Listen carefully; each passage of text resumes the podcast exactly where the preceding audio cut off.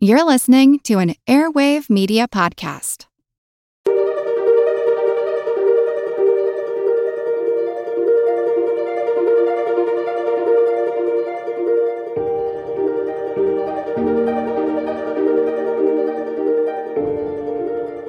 Welcome to the All Creatures Podcast. This is Chris, and today I'm joined with author, wildlife re- rehabilitator, Suzie Gilbert. Hey, Suzie.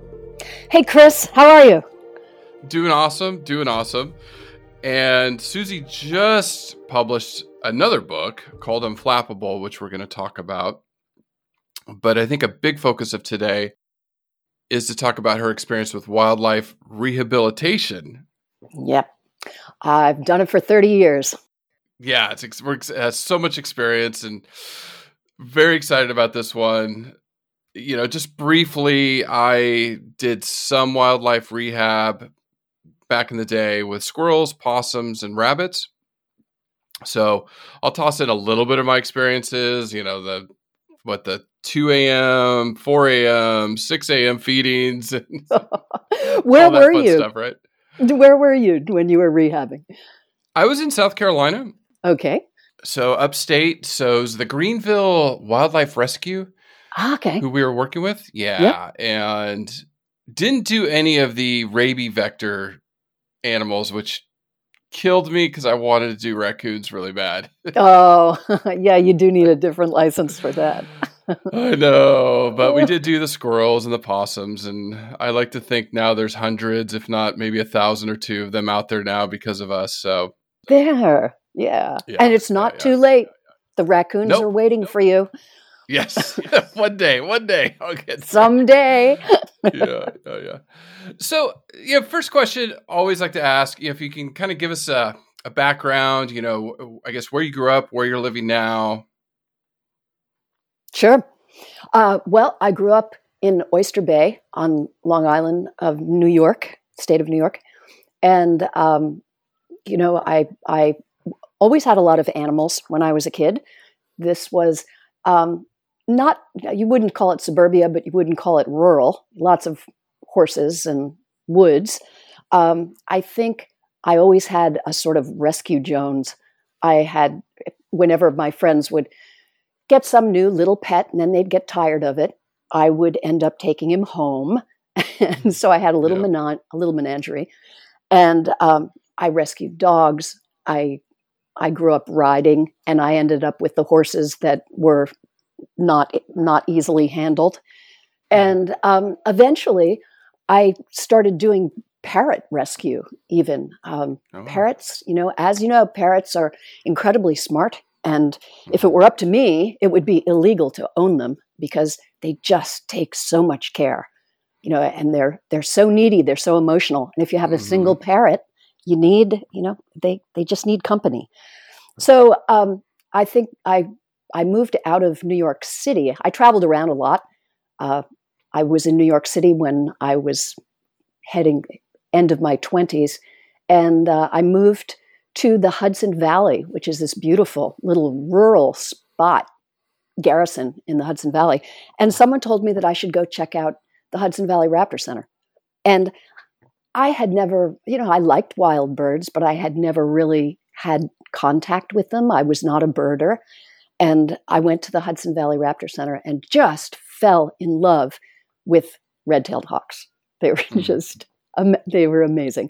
And then from there, all kinds of raptors. I, I ended up working there for 11 years. And uh, after that, I, I left and I, I set up my own uh, wildlife place.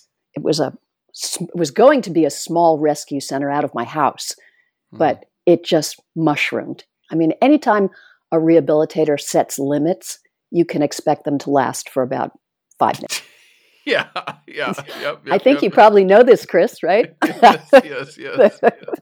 We can't take any more. And then a windstorm right. comes in, and then there's 50 squirrel babies that need homes. That's right. No more. I'm fried. Oh, well, okay, bring them in. Yeah, yeah. It's like because you know if they can't, uh, you know, they may have to euthanize them. So that's right. You know, a lot of times this is what happens to rehabbers is is if you don't take them, nobody will. Mm-hmm. So so is that is that we is that kind of where your interest in wildlife and I guess conservation began? Was working at that center? Yes, yes, that was it. Um, awesome. And while I was there, I, you know, that's when I really started learning about, you know, how much danger faced the wildlife all around us because. Mm you know, we'd we'd get these birds in, and you name it, and it had happened to them. You know, they're hit by cars, they're trapped, they run it, they fly into windows, they, yeah, you know, it just goes on and on, and um, you know, you want to do something about it. Right, right, right, right. I guess at the beginning, for our listeners that don't fully understand, what is wildlife rehabilitation? So, if if you are a sort of regular person and you're out and about and suddenly you see an injured wild creature, you know, in your driveway or, you know, in on your lawn, you know, what do you do with it? Or if you're driving down the road and so you see some wild creature who's been hit by a car, what, you know, what do you do? Where do you bring them? Wildlife rehabilitators are the people who have licenses to care for injured and orphaned wildlife. In order to do that in you know in the US you have to be licensed. You have to go through oh, you know, lots and lots of schooling, you have to take tests, you have to be licensed by the state and if you're doing migratory birds, you have to be licensed by the feds too. And mm-hmm. the hoops they make you jump through are just remarkable. I mean, you know, speaking for myself, I'm I am just a bird rehabber. But when I took my state test, I had to know about raccoons like you, Chris. Mm-hmm, like mm-hmm. you know, I had to know all about possums and you know mammals. I had to know about turtles. I had to know all all species, even if I didn't intend to take care of them. Which you know, it's a good thing because you know if I somebody brings me a injured turtle, I can take him in. Eventually, I will pass him along to someone who specializes in turtles and really knows what they're doing. But at least I can give, you know, the injured, whatever it is, uh, temporary care. Yeah, I mean it's a complete network, right? Like oh, the network. Yeah. yes, we are yep, such yep. a network. Everybody knows everybody, and you know eh, eh, that that's the thing is if I get in an injured raccoon, you know, I mm. I need to pass him on to to someone who will take him. And uh, we all have each other's phone numbers and email addresses. Right. Yeah, right. Yeah, we always. Uh, I was gonna be interesting. I want to ask you about birds here in a minute. Yep. But I remember transporting birds down the freeway, uh, oh. going to the state, yeah, in, in South Carolina, or like I said, we didn't handle rabies vectors, so we had to take them to different rehabbers. But yeah, it was an uh, amazing experience. I guess this would be a good time to ask this question. What should a listener do if they come across an injured bird or injured mammal? What should they do? So, if you um, you need to uh, get them, it, get a box, get something that can contain them. Uh, with we, we know if you, if you have something like a an, an injured hawk, you're going to need to be a little more careful because um, you know they do have talons and mm-hmm. and big beaks. But um, what you what you want to do is get a, a heavy pair of gloves. You want to get a box and something. You know, you can just kind of tip the animal or bird into the box without touching him as much as you can and put a lid on it make sure that there are breathing holes make sure that mm-hmm. the animal can breathe and then just contain them put them in a place that's warm and dark uh, because you know the darkness will calm them down um, and then you want to get on the phone and you can call your local vet you know any you know if you know animal people sometimes they will know this is a network so they will know of a rehabilitator in the area you can get on the internet and you can put in the name of your state. You know, I could type in New York State Wildlife Rehabilitators, and there should be lists there. There's a national organization called the National Wildlife Rehabilitators Association. And if you go on their website, they have contact into info for rehabbers all across the country. And then, you know, with luck, you'll get somebody, and then you can either they will come. Normally, they will ask you to bring the animal to them because rehabbers are so overworked. We have mm-hmm. so many animals and birds and not enough time. So uh, once you hand them off, then then your job is done and you're a hero. Yeah, yeah, yeah. It's it's amazing how people do care, and they do. You know, hand those animals over. And obviously, you wouldn't recommend somebody trying to rehab them on their own. Uh, absolutely not. No, yeah. no, no. Because people, you know, people think, oh, well, uh, you know, here's an injured hawk. I know. I'll just feed him hamburger for a couple weeks until he feels better. and you know, birds don't eat hamburger. You know, there's no hamburger out them out there for them to catch. Mm-hmm. So, uh, you know, they have a special. Every bird every animal has a specialized diet. And you can go on the internet and they will have the worst information on what to feed injured wildlife. I mean, you really you cannot believe the instructions on the internet about how to take care of injured wildlife. You have to get a hold of a rehabber. Otherwise, the animal has no chance. You know, they have no chance if they're not properly cared for. They just they have no chance. Yeah, it's it's a, a, lot goes into it. You know, the care of these animals, and that that goes into what the training, the licenses, laws. Right? If my understanding's right, especially with birds, birds are specially protected, right?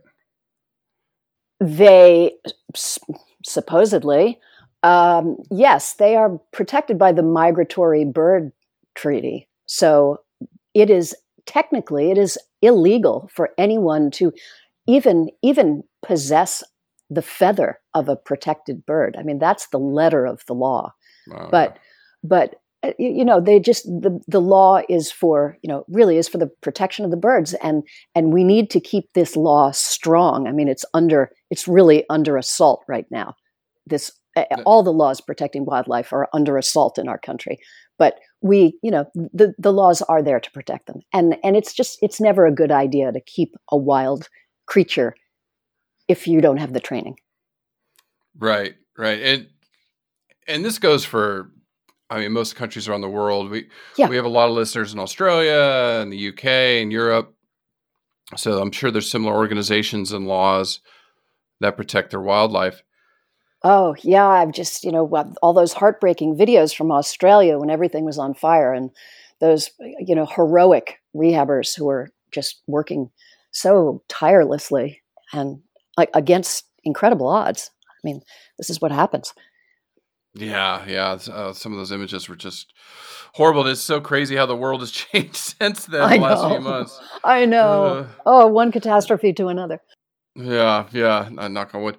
Knock on wood. So, all of this experience leads up to you writing this book, Unflappable. that's what that's why we have you on. Here but, I am. Yeah, I guess. What is this? What motivated you to write the story? um, yes, I, I, you know part yes. Um, you know, I should say, going up to Unflappable. Uh, Unflappable is my third book. So mm-hmm. the first book I wrote, which was published by Chronicle Books, was a children's book, you know, beautifully illustrated, and uh, not by me, by uh, Sylvia Long, who's a wonderful, wonderful illustrator. And it was about a boy who moves to no, a new town and he, you know, doesn't know anybody, and he finds a woman who takes care of injured birds of prey. And so it's a it's a story about a boy and his friendship with this woman, but also about how he learns about these birds. And I wrote it when I was at the Raptor Center, and I did it just because I wanted I wanted to raise awareness of you know what these birds were like and sort of start young, start with with kids. And I have no idea why I why I chose a children's book for, format because yeah. I didn't have kids at the time and I didn't even mm-hmm. know how to write a children's book. But um, anyway, it, it, it turned out well. And then the book after that was a memoir. And it was after I had been rehabbing all kinds of birds out of my house for I think I wrote it up like eight eight years. I had been doing it for eight years. I started I started my wild bird hospital and uh, rehab center when my kids were seven and eight, and they were helping me.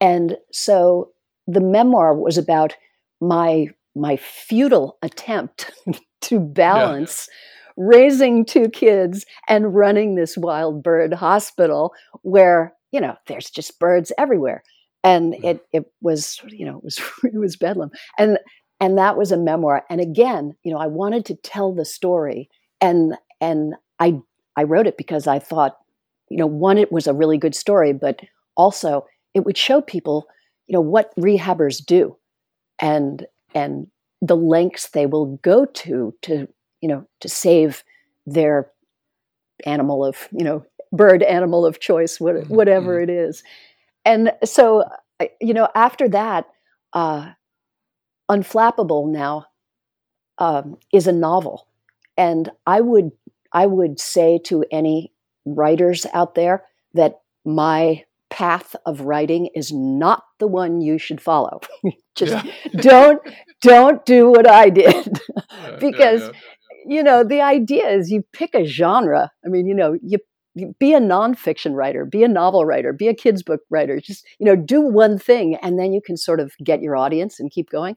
But I kept switching, so mm-hmm, mm-hmm, uh, mm-hmm. you know now I have this novel, and I and I just um, I wrote it because I was on the phone with my agent at one point, and I I was working on another project, and I didn't really like it. You know, I was just doing it because I needed to pay the rent, mm-hmm. and um, I told him a funny rehabber story, and he said, "You know, that would make such a great novel. Why don't you write it as a novel?" And I said, "Because I don't know how to write a novel." And he said, "Read Carl Hiaasen." so, do you know? Do you know Carl Hiaasen? No, no, no. Who's that? Uh, Carl Hiaasen is a um, he's a writer in Florida. He writes. Uh-huh. Uh, he, he was a journalist in in I believe Miami. You know, someplace where I mean, you know, Florida. There are just no yeah, holds yeah. barred in Florida, nope, nope, and nope. he writes these like real fast paced, funny comic murder mystery. Throw mm. everything in there, you know, and they're really funny. And then and they were great, you know. And so yeah, yeah. I read a couple of books of his and I thought, I know, I can do this because that's the kind of story I wanted to tell. I wanted to tell like a funny, fast-paced adventure story with rehabbers. And mm-hmm, mm-hmm. and I thought I could get the audience of of people who just not are not necessarily into the environment. You know, I'd, I wanted to expand. I wanted I wanted to write a a book about wildlife and rehabbers that would go mainstream. And right, right. so that's what I tried to do. I certainly didn't do it right away. took, no. took, a bunch of drafts. yeah, yeah, yeah, yeah, yeah. Being a writer, it's it's a it's a long, hard process, right? Oh man, yes, it is. it's not a vacation well, at the beach. No, no, not at all, not at all. I I had a couple questions. I so before we go to Unflappable, real quick, you talk about your day with your two children. I could only imagine. Could you just talk about what a day was like for you with all the birds? All the, I could just imagine all the diet prep with two young children. I how'd you do it? I have no idea. I don't know how I did it, except I was much younger. I just, yeah, yeah, I, I, don't know. I mean, I think it, it, it was like centrifugal force. You know, you just, I started in the morning and, and I did not stop until I went to bed at night.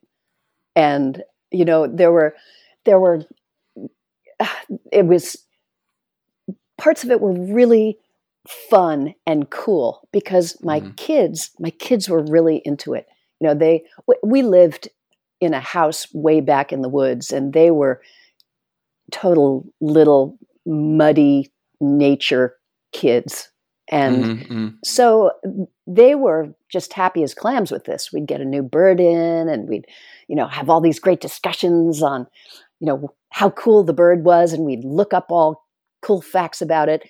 Um, my my daughter ended up having this amazing ability to get nestling songbirds to open their beaks and eat mm-hmm. when they didn't you know when they when they normally wouldn't want to i mean sometimes sometimes you get a nest full of songbirds in and you take the hemostats or the tweezers and you put a mealworm you grip a, a mealworm with it and you present it to the nestling songbird and immediately they'll gape. And there are little tricks like you can jiggle the nest so it's you know it kind of feels to them like a parent bird landing on the nest and that'll make them open their beak or you can kind of nudge them. There are all these tricks but sometimes they're just traumatized little creatures and they they don't want to open their beak. And mm-hmm. sky my daughter managed to get them to do it. I mean i one at one point literally uh, i came in the room and she was holding a pair of tweezers and making these sort of serpentine motions above the baby bird and then the bird opened its mouth and she put the worm in. And I said, What are you doing? And she said, Well, remember, you used to pretend the food was an airplane, remember? Yeah. That's awesome. No you way. know, I, I, was like, yeah. how could this possibly work? But it did. You know, oh, and wow. my and then my son would help me. I'd get I'd get birds in that I just could not handle by myself. I could not hold them and and do what needed to be done at the same time. For instance, great blue herons which are you know they are are beautiful mm-hmm. strong but you know they're they're tough birds to handle especially if they've still got some fight left in them and my son would put on ski goggles because you know you got to watch your eyes with these birds mm-hmm. with mm-hmm. and he'd put on the ski goggles and he'd he'd hold the bird and he'd get his hand under the beak and and open it properly so that I could put the tube down the bird's throat and get nutrients into him. Wow. So, yeah. So, it wasn't that hard with squirrels? I'll tell you. No, I know. they they they would tend to come and, and get the milk from you and yeah. then you graduate to I, I, don't remember slurry and then just you know grapes and I would cut up yeah. a bunch of little food and yeah. And rodent chow and stuff. Yeah, they were easy. Uh, possums were a little hard when they're baby. When they're possums. Babies. Really? Why? Yeah. Tell me what what what did you have to, to get do? them to eat? Yeah. So you, you had to mix this special, like you said, special diets for each species, and you'd have to put their food on their nose, and they'd lick it. Really? And so, yeah, so it took forever. It took forever. That's right. and then baby bunnies are the worst. Oh, all time worst because yeah, they tend to die. Yes, that's eh, that's exactly that, what I hear. Yeah, it's heartbreaking. It's so heartbreaking. You're like, no, they're so cute. They're so cute, and they're so scared. They just like have heart attacks, don't they? They're yeah, just... they do. They do. But yeah, I released a few of those, so they were successful. oh wow! Well, that's somewhere. that's a that's an accomplishment raising baby yeah, it was bunnies. Bunnies, yeah, they take a while. They take a while. So okay, so get, get into Unflappable, your okay. latest book that just came out. I guess can you kind of give an overview for the listeners? Um, yeah. So uh, the story is uh, Luna Burke is a uh, she's a 25 year old wildlife rehabber from Pennsylvania. And in the beginning of the book, she's married to an incredibly wealthy Florida businessman. She's been married for six months. Always Florida, yes, that's right. Yeah. Well, they have to start in Florida because that's as far south as you can get in the United States. Mm-hmm, mm-hmm. So, um, yeah, and she's calling it quits after six months. She can't take the life. And so, in an attempt to lure her back, her mogul husband sends his guys up to Pennsylvania to take, illegally, of course, a male bald eagle that she has worked with and who lives at a wildlife center in Pennsylvania. And he thinks this will entice her back to him. Instead, it does not go according to plan.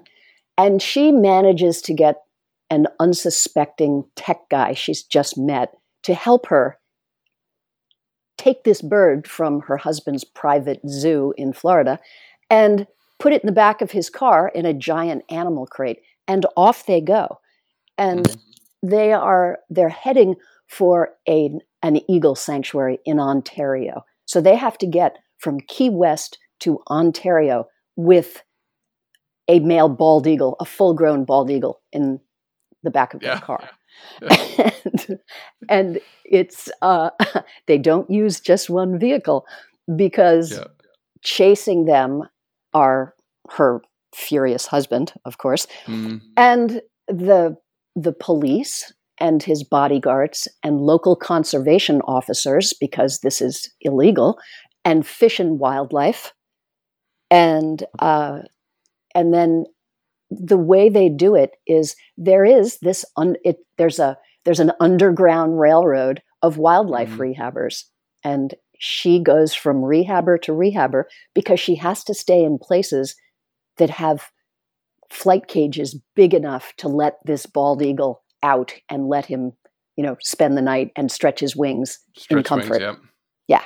yeah yeah so so all these rehabbers are helping her and there's also a there's a former Navy SEAL who's now a Panther advocate, and he, uh, you know, he keeps taking pot. He's a he's an ex sniper, and he keeps taking mm-hmm. pot shots at her husband. So everybody is, you know, there are so many characters. Everybody's either trying to help her or trying to stop her, and right. uh, it's very lively. yeah. it's it's, it's I, I, got about a third of the way through. I, have got to finish it. I promise you, I will. Uh, it, I'll hold you to that. It, yeah, it gripped me. It definitely gripped me, and um, you know, I just I I anything to do with animals is just amazing. So I know our listeners will enjoy it. Good. Well, I hope but, so. But you know, I, I guess from yeah, from like a wildlife perspective or wildlife rehab perspective, I guess what are some of the things? I guess you talk about the network, but also i guess what could people learn about taking care of these big raptors because when i think of a bald eagle gosh we just covered them a few weeks ago for a couple months yes ago. i listened to that still protected yeah still protected yeah. right i mean still a lot of laws in place i could imagine trying to rehab them is not easy no no it's definitely not easy it's it's no so um that's that's one of the um, one of the reasons there are so many characters in this book. It's because, um, you know, I'm writing it as a wildlife rehabber, and so you have a big bird of prey. You know, you if if this were if this were a a wild bird, a wild eagle, it, it could never have made a trip like this. You know, be, mm-hmm. putting going in and out of crates going to strange environments and spending the night and then getting back in the crate and back in the car for five hours. I mean, if this were a wild bird, they would never survive a journey like that. It would be far too too stressful. But with a you know a imprinted, habituated eagle, you could get away with it. But you can't have him in the crate for more than five hours at a stretch. And so, as I tell the story, there are all these you know, sort of cool wildlife facts that you learn from it. And every place they stop, the rehabber does a different type of animal. So there are, you know, there's the the seal takes care of panthers. There are, mm-hmm. You know, opossums. There are bats. There's songbirds. There's, you know, every place there's a there's a different type of wildlife, and you learn all about them. You know, not in a sort of pedantic way. Um, mm-hmm. I, I tried to write it that way, but people have told me that it's just, it's like really readable information that you stop for a second and you think, huh, you know, I didn't know that about opossums. Or, mm-hmm. or gee, you know, if, if somebody hits a black bear with a car, how do you rehab a bear? You know, bear. what kind of, yeah, like what kind of setup do you need to rehab a black bear? And and you get this just through reading the story it's not like you know it's not like bullet points it's within the story mm-hmm. no it's a great yeah it's a great way to present information you know you're you're getting uh, entertained and learning at the same time yeah yeah That was that, that was the goal. I was trying to, you know, trying to show people who are not into the environment just, you know, how cool and fun it is, and and and showing that people people who are really into taking care of injured and orphaned wild animals tend to be kind of quirky because you know it's it's Yeah, a slightly. it's a niche area. you I've know this, Chris. Interesting people. yes. oh my goodness! Oh, Yes, yeah. some very interesting people. They are. They're. Oh, but you gotta love them. You gotta love people that love wildlife. ah, yeah, yeah. You know, it's true. So, of of all the species you worked with, is are raptors the hardest, or what are some of the the tougher birds that you've worked with? Uh, I would say personally that songbirds are far more difficult than raptors Hmm. because they are so tiny, they're so delicate, and you know, the first time I went from from raptors to songbirds, and I'm used to these big birds that you can grab, and hmm you know, at first I was afraid to touch these songbirds because they were just so little, and and uh, luckily I had I had some wonderful songbird rehabber friends who showed me the ropes, and uh, and uh, taught me you know taught me how how to hold them and how how to work with them. So um, I would still, even though I know how to do it, I would say that they are more difficult. Their metabolisms are so fast. I mean, hmm you know they they have to eat all the time um, the bigger the bird the less often they have to eat so just Right. from a, a time conservation point of view So do you, do you- So when you do rehab with them, do you take them from chicks and then get them to fledglings to get them to fly and release? um, I, I- have done it that way Yeah. uh, rehabbers get if we're talking songbirds rehabbers get songbirds in every stage of development i mean i know Mm. rehabbers who have taken in eggs that's Oh wow! You know not me no, No, that's no. that's a bridge too far for me but uh yes i i um you sometimes you will get a nest like an actual nest i once took in uh a this beautifully constructed nest with five baby blue jays in it and Oh, the wow. the woman saw the parent get hit by a car. It was near you know near her house, Mhm, mhm. and there was no other. She didn't. She waited and waited because she had me on the phone, and no other parent came for the babies. You know they do the both parents feed the babies, but but nobody came. So she just brought me the whole nest with these babies in it, and so that one, for example, yes, I fed I fed them. My kids and I fed them until they became fledglings. And once they become fledglings, they go out into the flight cage. And I had several different flight cages going, but flight cages are filled with uh, branches and you know things to perch on. You want to put whatever they will find in their natural habitat is what you want to put in that flight cage. So leaves and sticks and pine cones and rocks and you know water and everything. You want them to become acclimated, and then little by little you get them self-feeding. So they'll just pick up worms and pick up seeds or whatever they eat by themselves. And you want to make sure they don't depend on you for food when you when you actually release them. And then you know you have to worry about imprinting. You want to make sure that uh, they have uh, siblings, even if they're not blood siblings. If I get Mhm, mhm. a single orphaned uh, robin in, I call around and say, "Who's got robins? You know, can I can I give someone a robin, or if I have to, I'll take your robins." Yep, yep, yep. You know, so Yeah. um, just to make sure that they, you know, they know what kind of birds they are. That's interesting. So it's like it's almost training. I mean, I know we had the release cage with squirrels. Yeah. Possums are easy. You just get them big enough and let them go. Yeah. they just go. They just go. Possums are so matter of fact. yeah, they just go. They they eat everything. But Yeah. uh, I can imagine. So then, when you get like adults that are injured, you know, did you have to do a lot of vet care for them or use veterinarians? yes, this is this is one of the things. If you're, um, you know, especially with birds, you you have to.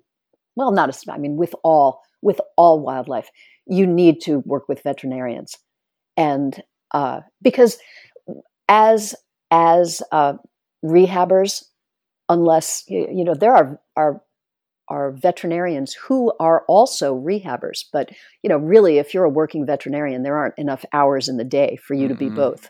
So um, in my own case, I had a couple of just amazingly wonderful vets, small animal vets, who were willing to work with me on wildlife. And they would, you know, they would schedule me in. And if a bird had a broken bone, they would x ray it, you know, they would set it.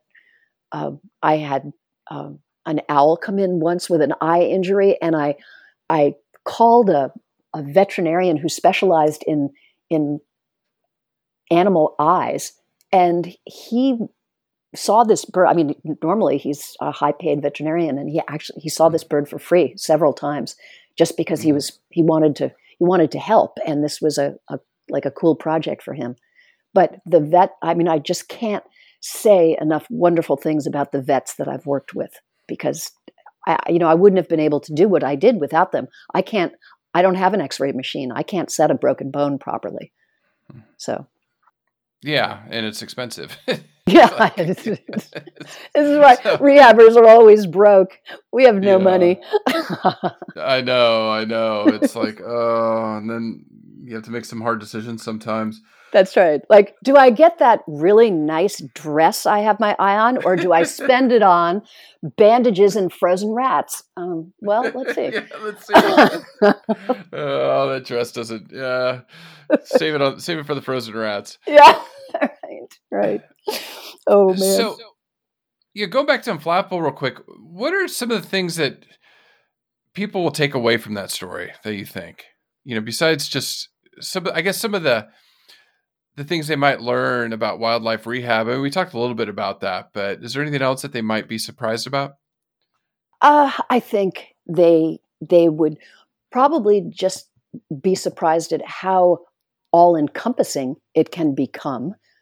Um, how you know how you it's you keep learning new things, um, and they will probably also be surprised at at the network and at the uh, the bond that wildlife rehabbers have with each other because there there really aren't that many wildlife rehabbers. I mean, they're the money is terrible. I mean, we usually people Yeah. would put it this way: you don't become a wildlife rehabber for the money or the glamour, you know. No, no. So, I, I, but so when when you're in a situation like that, and when you're, you know, we, people are rehabbers are stressed out a lot. We have too much work and not enough time, and there are these wonderful, wonderful moments when you take an animal or a bird who was was definitely a goner, and you essentially bring them back to life and then set them free.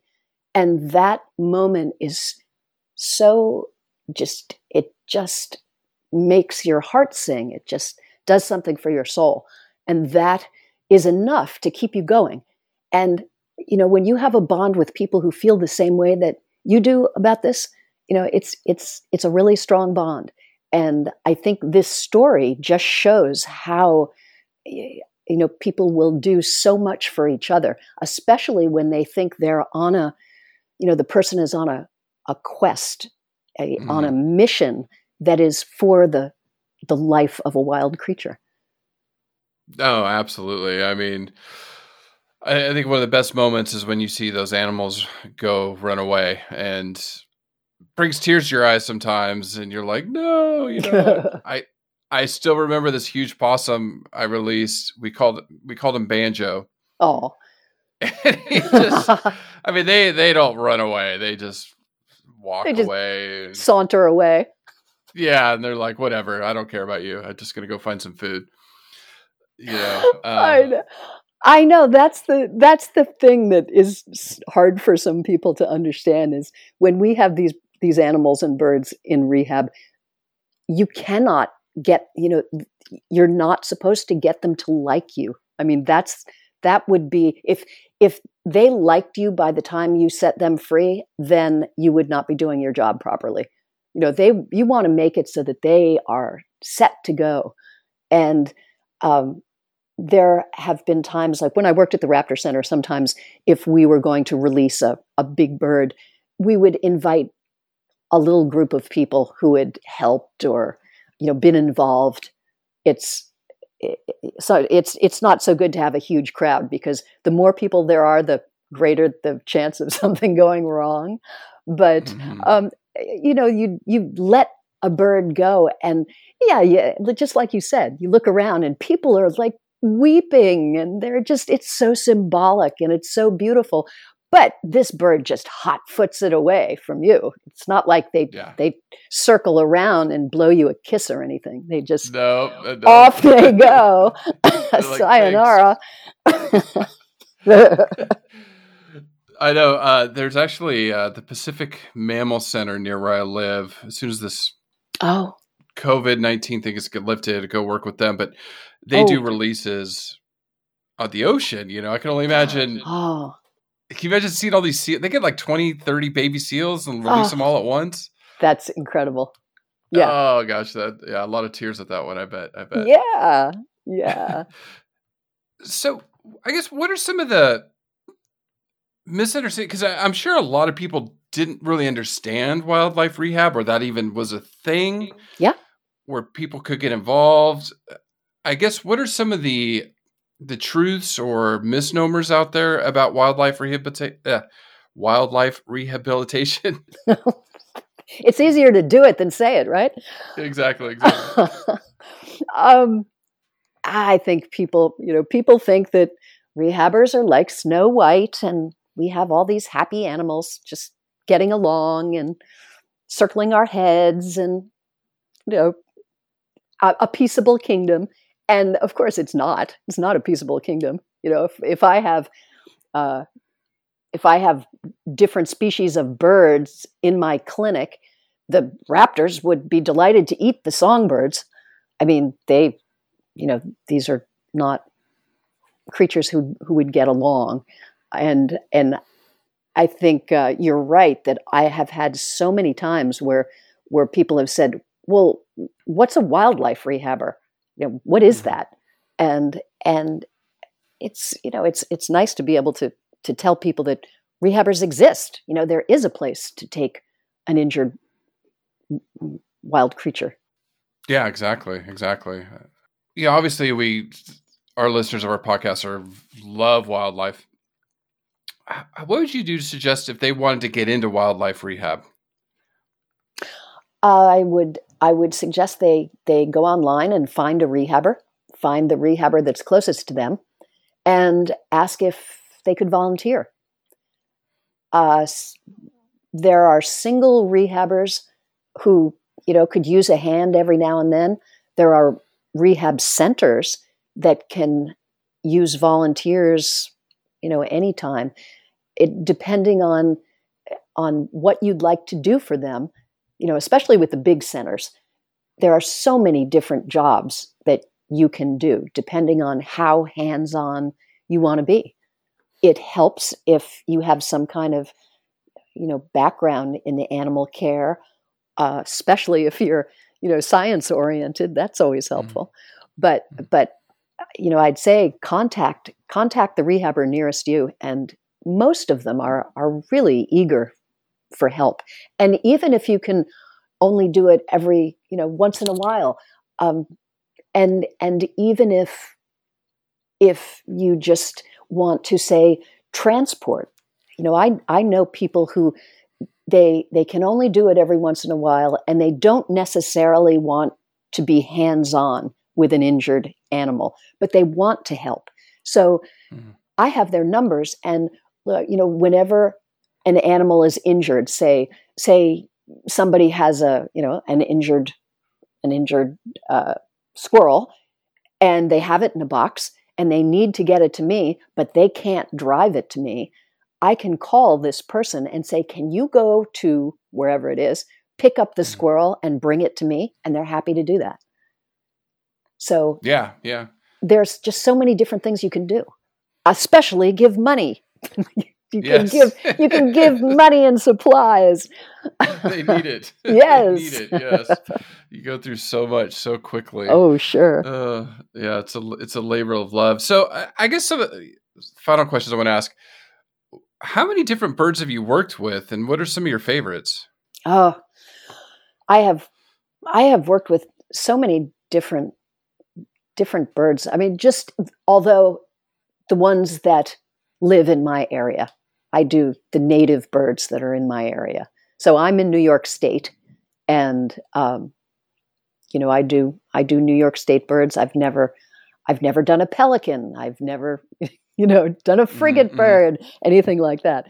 But um, I've I've had I've had birds brought to me that you know when they when they come in a box I can't even ID them. I remember a man once brought me this little this little creature in a box and he said he said I'm so happy he was just such a, a kind and elegant man and he said Mhm. I'm so happy that you could help. Could you tell me what sort of bird this is?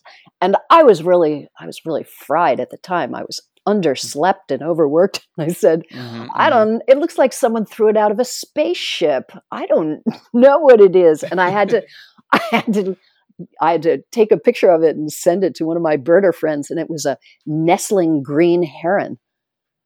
Oh and- wow! Yeah, you know, it- was such a cool little bird, but this is learning on the fly. And hmm I I did not know the care for them, so I I called my friends who do a lot of shorebirds, water birds, you know, who specialize them. There's a there's a place in Maine. I was such a pest. I called them all the time. I said I have to get all these little details. I'd say I'm really sorry, it's me again, but how do I do this? Oh yeah, Yeah. So they were happy to help. Oh, so yes, yes, they were wonderful and happy to help. Right. So, you know, you've been doing this for for a while. Just a couple months ago, or it was like it's 3 months ago, 4 months ago, this study came out that we've lost what 3 million or 3 billion, was it 3 billion birds in the last 50 years. Have you seen a decline? Have you noticed anything or just I guess are you hearing anything from from your circles in wildlife rehab? Yes, yes, I, I, am. I hear, you know, I don't, i i live in sort of a rural area, Mhm. and um, in my treks through the woods, I haven't really seen it myself, but, but it's it's true that birds are declining. There's there's so many things that are against them. There's there's you know building habitat loss is an enormous factor. Um, they there's too much building. There's there's not enough land for them. Every time people cut down the woods and put up a, another suburb, they have less habitat. You know, grasslands are disappearing. Um, there's there are you know things outdoor cats.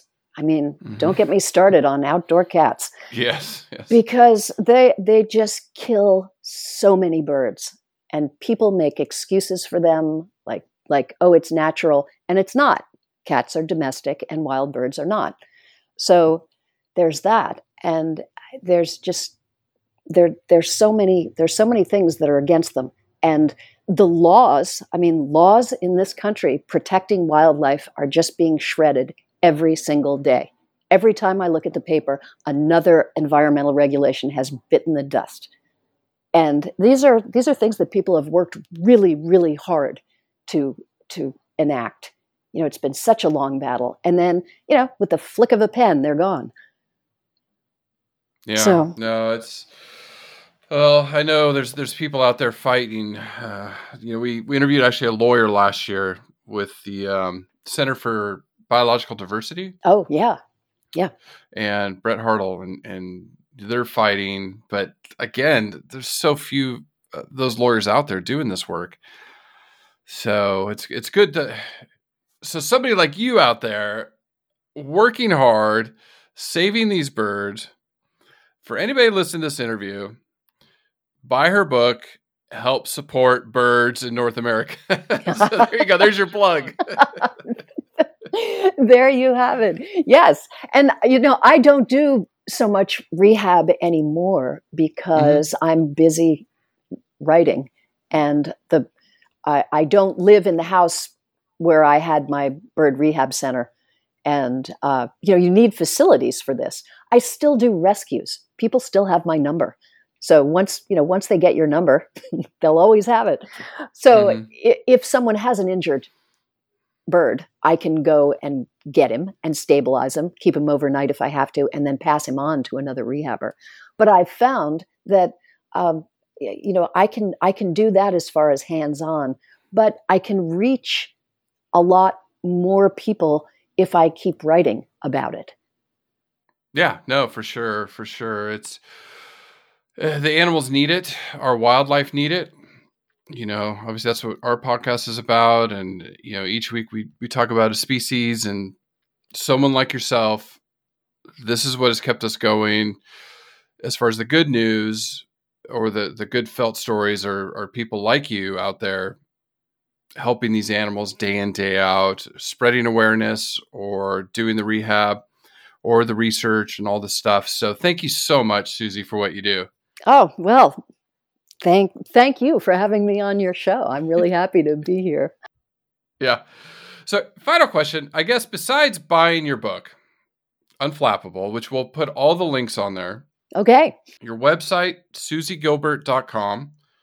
Again, I will we'll have that on our show notes and on the uh, the links there. Is there any other way our listeners can help spread your message, what you're doing, or help out with wildlife rehab? Um, I would say, uh, you know, social media. If you if if you if you see things on social media that have to do with wildlife, you know, uh, social media is such a powerful thing. I I have been dragged into it, kicking and screaming, because I'm not the, you know, I, I didn't grow up with the social media. You know, I'm not that generation, so. Uh, but it's such a it's such a wonderful tool to um, to help spread the word about things. When you see things on social media that have to do with the environment, just forward them around. You know, keep keep forwarding mm-hmm. that information. And if you're, you know, if you're into birds, especially if you're into bird watching, there's a wonderful site that I used to work I used to write for it's called 10,000 Birds. Just go 10,000birds.com. And there are a whole bunch of writers on it. They uh, travel, well, not so much any, not so much these days, but before they would travel all over the world and write about the cool birds that they've seen. And when I was writing for them, I did the rehabber corner. So I, you know, I just wrote about rehab, but it's still going. And I keep trying to get back to writing for them again. I mm-hmm. just I just haven't been able to get there yet. But it's it's there on you know online, and these stories are wonderful. They have beautiful pictures. They have great stories to get you into birds, to uh, you know sh- show you the adventure of watching birds and you know becoming a a conservation minded person. Yes. I that's have the one, goal, right? That's the goal. I have one. I have one story for you that I just I just thought of uh, that that mm-hmm, kind mm-hmm. of encompasses like what what happens to rehabbers. You know how when when uh, you start doing something and then it seems like like say suddenly you you take an interest in in a certain type of car and suddenly they're everywhere. You know, you keep looking uh-huh. at them. I once was uh, I was in my house. I was running my bird operation and I uh, had a half an hour to spare. You had you had asked me about my typical day when I was trying to Yeah. juggle my kids and my Yeah. birds and everything. And I had I had a half an hour to spare, and I was just guarding this half an hour because I was going to go running.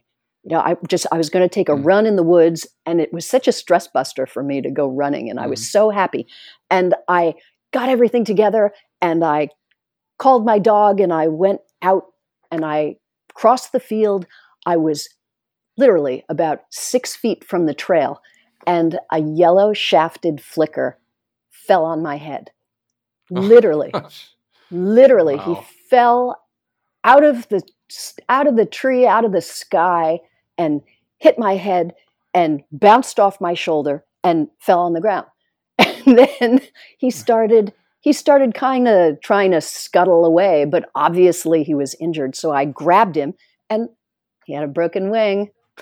Mm. So anyway, that you know, it's like these birds are going to demand to be rescued, even if you prefer to do something else. you had no free time. No, Oh, but that's the life. I mean that, and That's that's, what life. makes. I mean, let me just say thank you for saving that animal. I mean, that is the dedication that you had, the heart you have. Well, amazing stuff. Amazing stuff, Suzie. hey, well, you've done it yourself, Chris. You you you Yeah. you're part of my tribe, even though you managed to escape for a while. a little while. Yes. One of these days. I'll We'll get back there. probably get you back like the mafia. I know. I know. I'm gonna go do the seals. I'm. I'm definitely gonna Ah. go volunteer there when I can. When I can. Well, when you do, put it online so we all can watch. I will. I will. I will. I will. I will. But Suzie, thank you so much. the The book is unflappable. Please go get it. It's on. It's on Amazon, right? And Amazon, Barnes and Noble, um, Smashwords, wherever wherever you want to get your books. yeah, wherever you want to buy books, they're there. Yep, it, your local. If you want to support your local bookstore, you can order it through the bookstore. Oh, good. Good. There you go. There you go. So, Suzie Gilbert, thank you so much. Good luck on the book, and thank you for spending the last hour with us. Thank you so much, Chris. It's been a really fun time.